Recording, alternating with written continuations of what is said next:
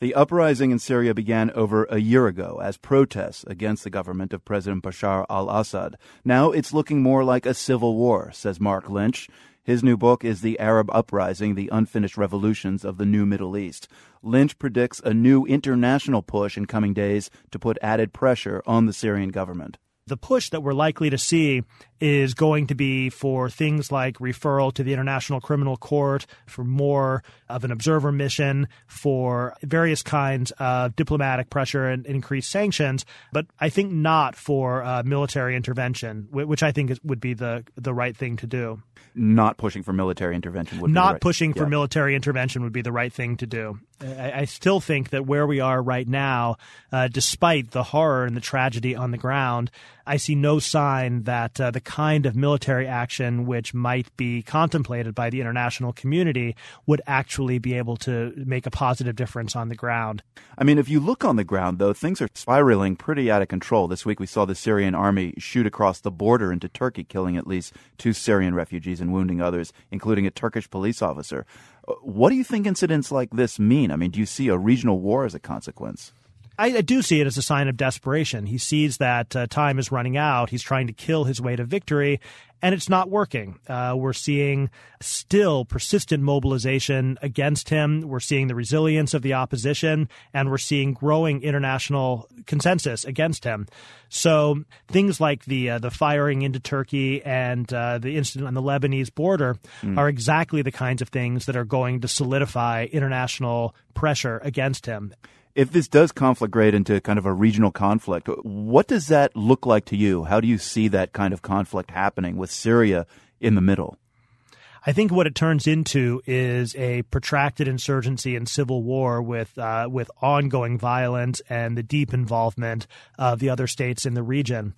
And you can easily imagine uh, an opposition being stood up and uh, and funded and, and supplied by the states of the Gulf and by Turkey and by perhaps even the United States being strong enough to maintain ongoing insurgency and war, but not strong enough to actually overthrow Assad. And then on the other side, you could see Assad getting support from his international allies, Russia, Iran, and drawing on his own support inside. And again, being strong enough to survive, but not strong enough to destroy the opposition. And that just brings us into a long term, protracted civil conflict, which could drag on for quite some time. And uh, what that does aside from being a tremendous human catastrophe and destabilizing the region, it also, the longer it grinds on, the less likely there it is that you'll be able to find any kind of peaceful political transition. Do you think Syria is already in a civil war? Yeah, I think it is. I think that it's in a civil war, but one which there's still the dim hope of some kind of negotiated transition. Not necessarily with Assad himself.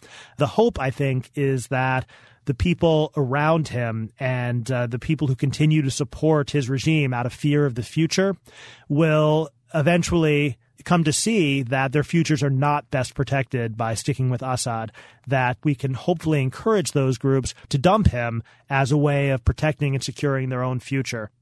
Marc, final question. I understand uh, you coined the term Arab Spring. I mean, it's become practically a brand uh, synonymous for democracy. How do you know that was you? I dearly hope that it was not me. Um, I don't like the term Arab Spring uh, at all, and actually, uh, most Arab activists don't. Why not? What the concept of the Arab Spring suggests is that the entire region was frozen up until then, and then suddenly it melted. And what I've been seeing and what I've been describing is much more this rising tide of protest and mobilization over a very long time. It's not like uh, the Arabs just woke up. They've been awake for a long time. It's just that they were struggling against these authoritarian repressive regimes who they couldn't defeat so it, it, was much to my chagrin that uh, someone at Foreign Policy wanted to find out where the Arab Spring came from, and they did a Google search and a LexisNexis search, and uh, a piece that I had written on uh, January 5th was the first uh, reference they could find. And so I kind of have to take uh, responsibility for it, I suppose, but uh, it wasn't a coinage that I had wanted. Marc Lynch, professor of political science at George Washington University. His new book is The Arab Uprising The Unfinished Revolutions of the New Middle East. Marc, thank you very much. And thank you.